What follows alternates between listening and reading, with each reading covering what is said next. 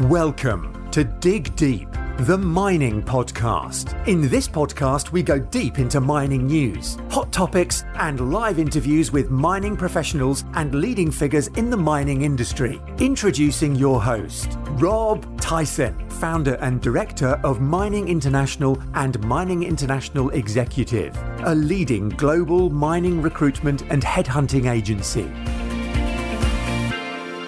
Hi, mining community. Welcome back to another episode of the Dig Deep the Mining Podcast. And today's guest is Steve Cope. He's the president and CEO of Silver Viper Minerals Corp, uh, who are a Canadian-based junior mining exploration company focused on precious metals, um, exploring in um, Sonora, Mexico, and, and, operates its 100% owned La Virginia Gold Silver Project, uh, acquired from the most recent operator, Pan American Silver. Um, Steve's mining experience has covered a wide range of areas, including financing companies, project evaluation, um, investor relations, and mergers and acquisitions. And has been in Silver uh, Silver Viper since 2016. Um, so he's going to share his story with us, tell us a little bit more about Silver, Silver Viper Minerals, um, and a little bit more about what they're looking to achieve. So that's welcome, Steve, to the podcast. How you doing, Steve? Doing great, Rob. Thanks for having me on the show. Yeah, appreciate your time as well. So, as we always start these podcasts off, just wondering if you can just tell us a little bit about uh, your background, about your career to sort of present day. Yeah, I mean, I I've grown up in the industry. My father ran junior mining exploration companies. He started as a broker and then took over a company when I was still in elementary school. So I've I've kind of grown up around it. My his younger brother, my uncle, is a is a geologist by trade. Um, when I came out of university, it was a industry I'd always wanted to get involved with. I came back, started working for the Belcara Group at that point. Um, you know, really getting to to learn the ins and outs and the lingo of the industry, and then realized very quickly that I needed to get away from that group and show that I could create and build my own career in the industry away from my father and that group. And I ended up working for uh, a producing company called Timmins Gold that was operating in Sonora, Mexico, ironically. Um, and I worked there for three years started working my way up in the career and then there was an opportunity to come back and start get back involved with the group with the idea that we'd be starting a company and they wanted me to take over as ceo so you know i progressed in and that was obviously silver viper minerals. I've worked with multiple you know various exploration companies in the industry and corporate development and business development side of things. Um, and now i've been running with silver viper and then helping out the other companies in the belcara group as well. So just wondering if you can just tell us a little bit more about silver viper yeah, Silver Viper right now is a single asset company. We have a, a, very attractive open pit heap leach to start asset that you would go underground on our high grade structure afterwards. It's, you know, we're still in the exploration stage. We made our discovery at the El Rubi area after taking over the project. Um, you know, that's become the main event on the project. It's, you know, we've produced some pretty spectacular grades, excuse me. And and really shown the potential with additional discoveries there for it to be an open pit heap leach operation, which is what the state of Sonora is really known for. So, you know, where where our grade and our resource is sitting at double to triple what the average grade of other open pit heap leach operations in the state are. Um, you know, now it's just been, you know, wait and see and let's see how big we can grow the asset and and really make it appealing to those large major major mining companies. Um, there's been some questions about the future of mining in Mexico. Um, how do you see the, the, the, current and future government in Mexico affecting uh, Mexican mining companies? Yeah, I mean it's it's been the certainly the AMLO regime has not been the best for mining companies and mining exploration companies. You know, it hasn't it hasn't affected our exploration work. You know, we've we we've just even within the last year redid all of our drilling permits. We're we're permitted to drill and work anywhere on the project. Um, local communities are fantastic. Local governments, even state government of Sonora, is great and, and wants to work with you. And mining is the number one industry in the state. But AMLO, you know, publicly has, you know, obviously made people, you know, pay attention, and even, you know, this last week made the announcement that they're they're looking at a proposal to not allow open pit mining. Now it's been already been major pushback on that front from state governments, mining companies. Uh, and, when you're looking at a state like Sonora, frankly, you know, the majority of the mines are open pit heap leach operations and what, you know, finance and run that state. It's the number one gold producing state in Mexico. So, you know, it's a proposal now. We're also coming into an election, so you and and AMLO is not returning, and both, from what I've been told from people in Mexico, both political groups that are kind of the front runners, including his own party, but his replacement are, are far more pro mining than what he has been, and should be very good for the industry and, and the companies working in Mexico moving forward. So it's it's a wait and see approach, but it's definitely made people take notice. Investors definitely aren't as high as they've been in the past on Mexico which is tough because you know when you're looking at silver and you're looking at you know Mexico is the number one silver producing country in the world. You've got a worse political situation in Peru and in Chile, and they'll, you know there you're getting your massive byproducts and Peru being the number two silver producing company in the world, country in the world, and and Chile right there behind again at three or four. Um, so it's been a really tough time for you know the, these areas where you typically have to look at if you want to get large exposure to silver. You get some out of Canada, some out of the US, some out of other parts of the world, but you don't seem to get those large deposits that really move the needle like you do in Mexico and in you know the rest of Latin America.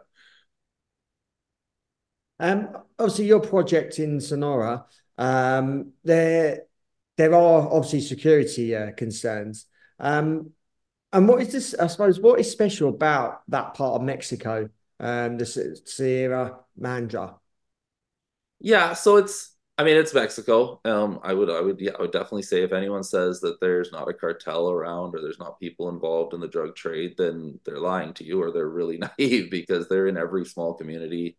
There's obviously there's you know positions and and we've got a great working relationship with those small communities. Most of our workforce comes from them, and our group as a whole has worked in Mexico for decades and gone through multiple political regimes. We've gone through, you know, the Mexican when they the government took on and the war on drugs to really wipe out to wipe out the Zeta cartel. And and it's for the most part we're we're very picky about which states we're willing to work in in Mexico. Where, you know, and for us, Sonora is number one or number two. Durango would be the other state that we really love working in. Zacatecas can be good. And then within those states, you just got to be smart about picking the location of your project because obviously some areas are are can be have more issues than others. Um, I would always stay away from working right on the U.S. border, um, where you've got you know direct lines where guys are smuggling drugs across the border, and you've got violence, and there's more activity. Where we are is fairly isolated. You know, we take a highway from Hermosillo out to the project.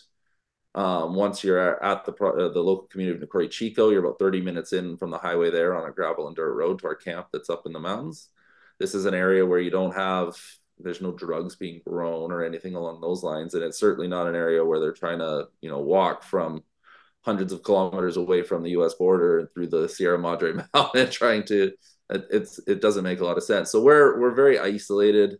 We're left alone. You know there's there's nothing on that front that we've you know our guys are out there sleeping in the tents that the drillers set up. These are large commercial tents but they feel safe. The locals feel safe. There's open dialogue um, so it's you know again we, we're very picky about where we work. Anytime you're working in Mexico, you want to work in an area where one cartel controls the whole area. I mean that's the other safety side is when there's cartel on cartel violence, and and again we're we're safely within the ground of the largest drug cartel in Mexico. So I think it's again it's those large cartels, and that's why those states that we mentioned are important. Is is there they don't want to do the stuff. You know, they don't want the attention from the government of kidnapping and trying to rip off farmers and do all the little stuff. Where other parts of Mexico, you have these smaller cartels that aren't as well financed, and they do rely to some of those more, you know, drastic methods of trying to raise capital for their operation. And and we have no desire or need to want to work in the states where we see that being more of a potential risk. Is there more of a security uh, risk for, say, expats working in in Mexico, or is that pretty similar to what you've been saying? It, it's it depends on the region. I think it depends on your region again. I mean, I and I've I've been down in Mexico in Durango, even when I was down in when when the government was having their war with the drug cartels, and there was violence in Durango City, but you always felt safe walking around, as you know, there was you never felt like you were a target or there was any reason that you were going to be involved. And and I mean, it, it, you know there was a little more violence then but you know the same type of thing if you're worried about walking around in a community where things are relatively safe anything can happen to you it can happen in new york it can happen in vancouver it can happen in london i mean you're just the wrong place at the wrong time is you know that can happen, and it's unfortunate and it shouldn't, but it does. So again, I've never felt unsafe in Herm- downtown Hermosillo. I've never felt unsafe in downtown Durango. There are other parts of Mexico that I wouldn't go out at night and walk around for sure. But in the again, the we are very picky. It's hard enough to find a mine. It's hard enough to find a great asset. Never mind, you know, to you know have other things happen that are out of control. So no, again, I mean, like I said, our guys are out in camp we're purposely there's no guns in camp there's no you know extra security there's none of that i mean it's just it's about working with the local community everyone knows who you are they know where you are they know what you're up to and and they're supportive you know most of the people in those local communities want their kids to get a job at a mine versus going in and working for the cartel they you know they get you know a job that pays three four five times more or more you know versus what they would could ever get as a wage you know, in and around anything other than maybe possibly working for the cartel. But they they want even the guys that work for the cartel want their kids to work for you know a mining company, and they want that into their community. So it's it's never been something that you know we obviously follow and we pay attention politically and, and what's going on, but we would never put our people in a position where we they felt unsafe. Uh, Silver Viper is part of a management group. Um, what what would you say is the benefit of working within within a a, a group? Um, and how do the other companies relate uh, with one another? Yeah, and our, and our, our group's called the Belcara Management Group. It's just a privately run group. It doesn't operate at a profit. It's it's strictly kind of we created it as a name that would survive from company to company um, that you could relate back and say, well, that's another Belcara Group company that's done well. We created the group after we sold Orko Silver, which was a, another company that we had in Mexico we put the very first drill hole into that, grew it to 270 million ounces of silver, and then sold it in a bidding war between Coeur and First Majestic in Durango State. So that's that was our model. But what we saw when we did that transaction was a lot of assets also left that didn't need to go and didn't add value to the deal. We had a house that we owned in Durango that was our office, um, big blue house on the hill that everyone in the city knew, and and all of a sudden Coeur Mining owned it, and we didn't have that office anymore, and we lost trucks, and we lost XRF guns, and everything that was owned under the that Orko Silver banner. So we created the Belcara Management Group, so things would sit in the Bel those types of assets would sit in the Belcara Management name, and then you know lease them back to the companies at no charge or whatever the the leasing charge if we're leasing it from a company or you know trucks and that, and they would the companies would cover the cost, but it was under that Belcara Management name. So you know if we sell another Mexican asset and we keep our office and we keep the trucks and we don't lose those types of assets. So we created on twofold. The other difference between our group and some of the other groups that fall under kind of a, a, a wing is in our group, there's a lot more crossover between the various companies. So I will help out a lot on Barsele Minerals. I'll help out with Orex Minerals. Um, the other two public companies that are under the group's management right now, when we were running Dolly Varden as a favor to our shareholders for a few years while we turned it over and tidied it all up from the kind of disaster that it had been before our group. Um, you know, we we helped out. We worked on the marketing materials. The geologists all would get around the table and they would bounce ideas off each other. So, you know, within our group and being part of a group, it allows us to have multiple senior geologists, you know, these guys that have decades of experience in the industry. They've worked for the producers, they've worked for other juniors. And and they all sit around and you get instead of one set of, you know, senior eyes on a project, you get four sets of senior, you know, eyes on a project, which is I think invaluable. And it also because of their reputations and and you know who they've been and their connections in the industry i think we get a lot more property submissions than a lot of other companies because of those connections. So i think it's very invaluable to our group to have that ability to share and keep our G&A costs you know get down because we share our salaries across the various companies. Um, and that's always been important to us. We've been a group that doesn't blow, you know, we don't we spend some money on marketing. Obviously it's necessary, but we don't you know blow the lion's share of the capital that we raise on marketing and and then not do anything in the ground it's always been important that the bulk of the money should be spent on the project and in the ground and you should move up on your merits of the project not on the ability to just get people to buy your stock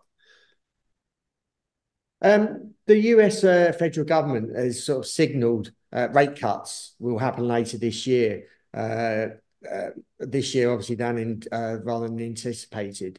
Um, how do you think the pushback and eventual rate cuts will affect uh, the silver market? Yeah, I mean we've seen it over, you know, the thought of rate cuts every time, you know, going back to to last January, you know, when the market was seemingly turned, people thought rates were, you know, the rate rise, the rate rises were done. Um, and then the, you know, the U.S. government signaled that, and then the euro, you know, kind of surprised and did a 50 point rate increase that that kind of shocked the market back into being negative again and then you know subsequently canada and the us and others followed and started you know continuing to raise their rates this idea that rate cuts were coming sooner this year baffles me. I, you know, you can go back through my interviews online, and you know, in November, December, all my interviews, I said the rate cuts were going to come in Q2, and then we hit January, and then all of a sudden, you know, people were saying, "Oh, it's shocking! They're not going to, you know, they're not cutting rates in January." I said, "When did that? When did the idea ever come that the rate cuts were going to come in the first quarter?" So you know, you you when you go through rate increases the way they did and just rapid fire and go up as fast as the rates did, the, the thought that okay, we're pausing in November and now we're going to cut in the first quarter never made sense to me. It it you know, and and I'm you know looking back now, I can keep saying that, but you can go through my track record of videos, and I never once said I thought rate cuts were coming in Q1. So it you know they have to allow that period of time of a pause before they were going to turn around. Now, when they do start cutting rates, how rapidly are they going to cut rates? And that's where you can make up some ground. Are they going to be quarter point hikes? Are we going to get a half point? Are we going to go even bigger than that, depending on what's happening in the economy and what's going on? So I, again, I've always expected, you know, at some point in Q2, rate cuts would happen. I think we're still on pace for the end of Q2 to be when the first rate in the US, the first rate cuts will be. And, you know, that's what we wait for. The market wants to see that coming down. And I think it's an even bigger deal, not necessarily for the metals prices, which you know we can dive into why silver needs to be a lot higher, anyways, regardless of rate increases, rate cuts. It doesn't make sense for silver to be trading where it is, but but from an equity standpoint, companies like ours that have been in just you know this is talking to people that have been in this industry for even much longer than I have been. You know, this is the this is the worst period of time for especially on the junior side, but even the, the mining companies for ever you know as far as people can remember and it's just there's no capital out there for companies or for the most part your traditional avenues for capital have certainly dried up because the the precious the precious metals focused funds have had outflows for two years now outside of a month here or there where maybe they balance out but those, are the typical source of financing for all the junior explorers out there and they frankly have no money and they haven't and it's even still i've heard some are balancing getting to even inflows to outflows but others are still seeing more outflows and it's been that's what's made it really difficult on the precious metals equity market and that's where the rate cuts are going to hit even harder and people are going to make even more money than being just invested in the metal itself because all of a sudden as you bring those interest rates down all those people that were borrowing money taking lines of credit on their home and paying you know 1% knowing they could outperform it it's bringing that capital back in. And then subsequently those people will start putting money back into those funds that they rely on to make the right precious metals decisions and having that expertise. And then the generalist funds will follow and pour a bunch more capital in. But right now i mean even with if you look at the gold companies you've got gold trading at you know just below all-time highs the gold companies making record revenues and the gold companies are trading at half of what their all-time highs are in shares and it comes back to that side of these interest rate hikes and people having to sell. And every time those funds, the outflows, they've got to liquidate assets and sell shares into a market where there's not a lot of bidders. And, and that's what we've been dealing with, you know, regardless of how great an asset is or how great a company is or what the profit margins are of a company.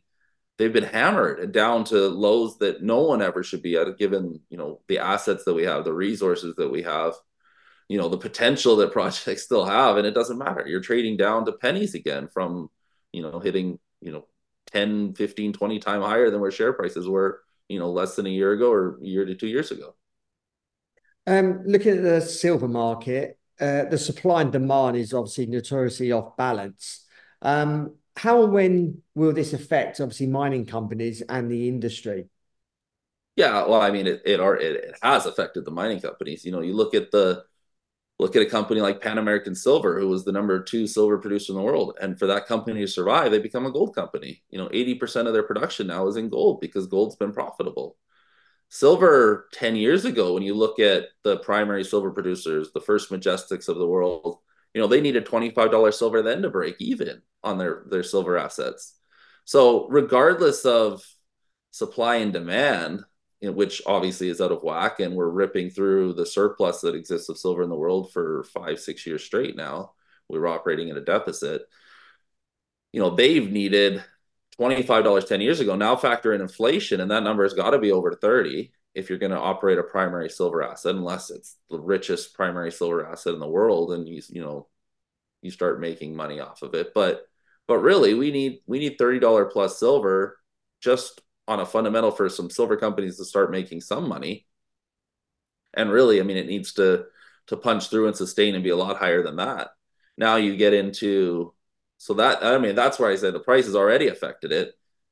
How high does it have to go to affect silver producers? Well, I would say it at least needs to go to 30, 35 and sustain there. And then you get into the supply and demand side. And, you know, at some point here, with the green movements that exist in the world and everything else, you know, you're going to have to get a bunch of new silver assets online to replace the production that's being lost because the silver, you know, as much as First Majestic likes to hold their silver, they can only do it for two or three months before, you know, they're out of cash. So they they're still having to sell into this market. You can't just say, well, we don't like the price, we're going to hold it and sit on it because they all go bankrupt overnight, or you know, within a month or two. So it's a problem and it needs to change. And you know, you have governments around the world pushing the green movement and silver for whatever reason hasn't been picked up in that idea of being the critical metal and and having to but when you start looking at the infrastructure you start looking at solar you start looking at wind all these component parts the infrastructure that's needed to power even a small percentage of what these western governments are are pushing on the idea that you know we're going to have you know no gas fossil fuel vehicles sold after 2030 or 2035 or you know depending on the state or province that you're in. You know that's not possible. It's not like the the power grid doesn't even remotely exist to power you know 10% of that. So all of these parts and components through that whole line need silver. And you're just going to amplify that difference of being what's produced and what's you know out there you know the jp morgans in the world and that have their large physical supply but that's coming down year over year over year you know that that supply and that surplus. And they're supposed to sit on that for their etfs which is the main reason on silver our you know our share you know the price of silver is as low as it is because it's a paper silver market. It's not based on the physical. Go buy a bar of silver and you're paying a 30% premium in most places just to get your physical silver. But yet you're paying this this strange price on the paper market because they've lent out you know on one ounce of silver they've created a market a thousand times bigger. And so people liquidate their paper assets and the price gets you know hammered because you know they've created this much larger controllable market than what you know silver as a physical metal can be. And that's been the issue. That's why i laugh at the bitcoin guys when they're celebrating that hey we're getting etfs well, you know, from the time gold and silver got ETFs, it's been the downfall, one of the biggest downfalls of our industry. So just just wait till that run on Bitcoin and other crypto ETFs happens, and then all of a sudden they say, "Oh, we've created that market now that's bigger and can be controllable, and it's in paper." And you'll watch the, the crypto guys start to complain about ETFs too. Why is the silver price so so um, so low? and and obviously undervalued. I mean, I think back in the 1980s, silver was was fifty dollars, so yeah. it must be one of the cheapest, cheapest undervalued assets in the world. Why is it so low? Why hasn't it? Why hasn't it risen up similarly to, to gold? Um, obviously, the ratio between gold and silver is 80, 80 something to one. Um, what, what, what, in your opinion, what, what, why is the, the price that low?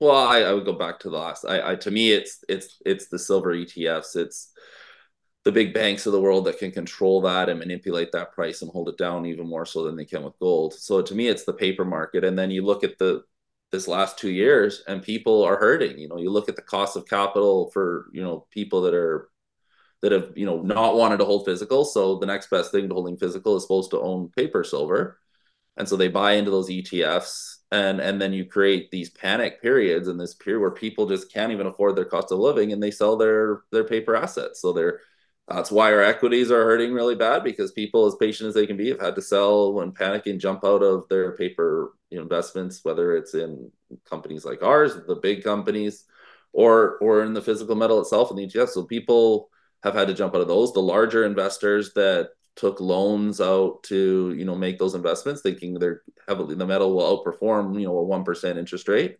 You know all of a sudden at 5 6% with the price of the metal coming off, they're they're having you know it just triggers another whole layer of much larger selling, and it's been that pressure over the last two years that's really held the price of silver down as well as everything else, you know, and that's the problem. And but the rebound, and like you say, you know, historically going back, you know, the 80s was a run, and we could say $50 there was a manipulated high, but we hit 50 again in the last cycle as a high, and now in this cycle we should expect that price to be a lot higher as a high when we come through this next bear market. And you know, I'm, I'm not going to throw the the large numbers around because you can watch a number of videos and you can go from anywhere from 50 to 100 to 10, 30. I mean, I've heard some very large numbers out of people that are experts in the silver industry, and but it, it does speak to all the different levels of you know, like we talk about the supply and demand, this push for how much demand there's supposed to be moving forward. And you can argue whether that green movement is a good thing or a bad thing. But if governments are going to push that agenda, then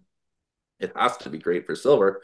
And at some point, you're going to see the governments wake up and realizes that supply continues that this is is a very much a critical mineral and you'll start to see the governments investing in the silver projects you know within canada and the us and other in mexico and other parts of the world too so to secure that supply. And the car companies are going to wake up and you're going to start seeing those companies right now that are, you know, panicking to get their supply of copper, lead, or sorry, lead, of cobalt and zinc and nickel. And they're making those bets right now because they see they realize that they have to, you know, get their hands on or they're going to get direct shipments from mines and make sure that they're getting it where their competitors are. That's going to trickle and become silver will be the next metal that that's going to start to happen in, and then you know that'll be part of a financing boom in our industry and it'll obviously help. But the other side of the supply side is most of the easy to find silver projects in the world have been found. You know, silver happens near surface.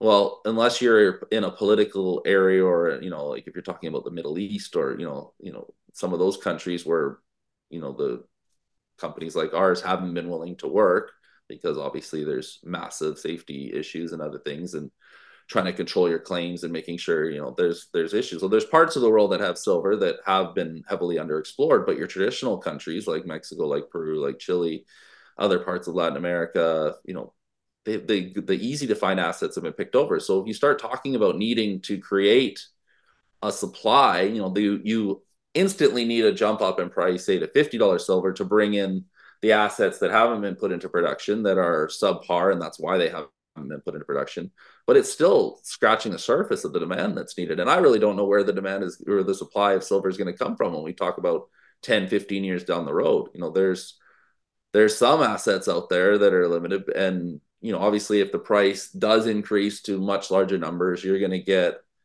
a push to do a lot more silver exploration, but just the way silver forms and where these deposits sit, it's you know, I don't know how you drill blind for silver. You know, they'll they'll be there undercover, but that's going to be expensive, and you're going to need a very high price to promote companies to do that. And then we all know the timeline of mines. You know, from the start to finish to a mine, the average will be at least ten years, and getting longer with you know further permitting times that the government's been putting in place in a lot of these countries. So it's it's a very interesting time for silver. And I, I mean, you if you could fast forward the crystal ball and see where we're at ten years from now, I mean, you have to have a silver price that's massively higher, or you're going to have to replace silver in all these electrical components. So it's it's very interesting, and I and you know again, people that have been patient, people that can have a contrarian approach to investing are going to do very well right now across the board investing in silver investing in producers investing in explorers you know it's it's exciting, but it's also painful to go through it right now. Yeah. Um, obviously, silver is known for its industrial use.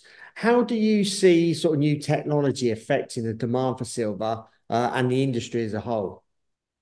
Well, like I say, right now the demand is going to be skyrocketing over the next, you know, and and the nearest term obviously is the use of solar panels and how much silver is used in the components of solar, electric cars, again, electric components, you know, gold would be great. You could use gold as a replacement for silver, but I don't think the people producing like the idea of spending. Two thousand dollars an ounce, where they can spend, you know, twenty-five to fifty to hundred. Doesn't matter what silver goes to; it's going to go to a record number. It's still going to be cheaper to use than gold. So, you know, it it's there isn't a replacement for it. I don't know on the periodic table what you could ever replace silver with that you know exists out there, and silver is the cheapest there is of all of them right now, anyway. So, as the demand increases, you know, that's that's been the weird thing. You know, this cycle, when you look at, you know, the the run up in the 80s, the run up in, you know, into 2012, where you had these $50 highs, the industrial side of silver was nothing. You know, historically you had a little bit in the medical field. Predominantly it was in film, you know, what was used on the industrial side and some electrical components, but and that was always the argument. I remember when I first started in the industry, you know, people were like, you know, you get the odd person who say, "Oh, silver, industrial," and people say it's nothing. Like the the industrial side and how it affected silver was less than one percent of its price.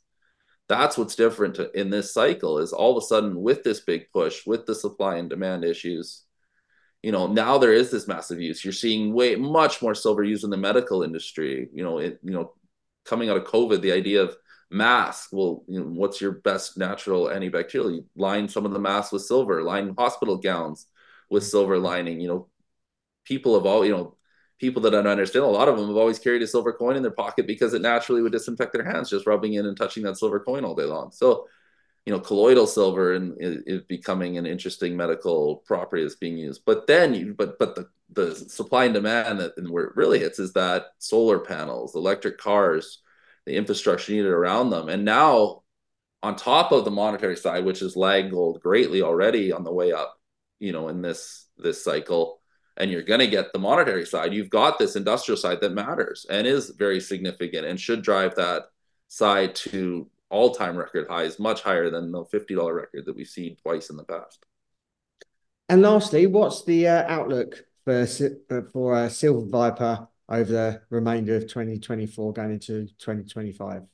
Yeah, I mean we're we're like everyone else right now. It's capital is hard to come by, and we have to be very cautious of where we spend our money. And and honestly, we've seen a lot of our peers drill and put out, you know, the ones that have drilled the last six months and put out spectacular results.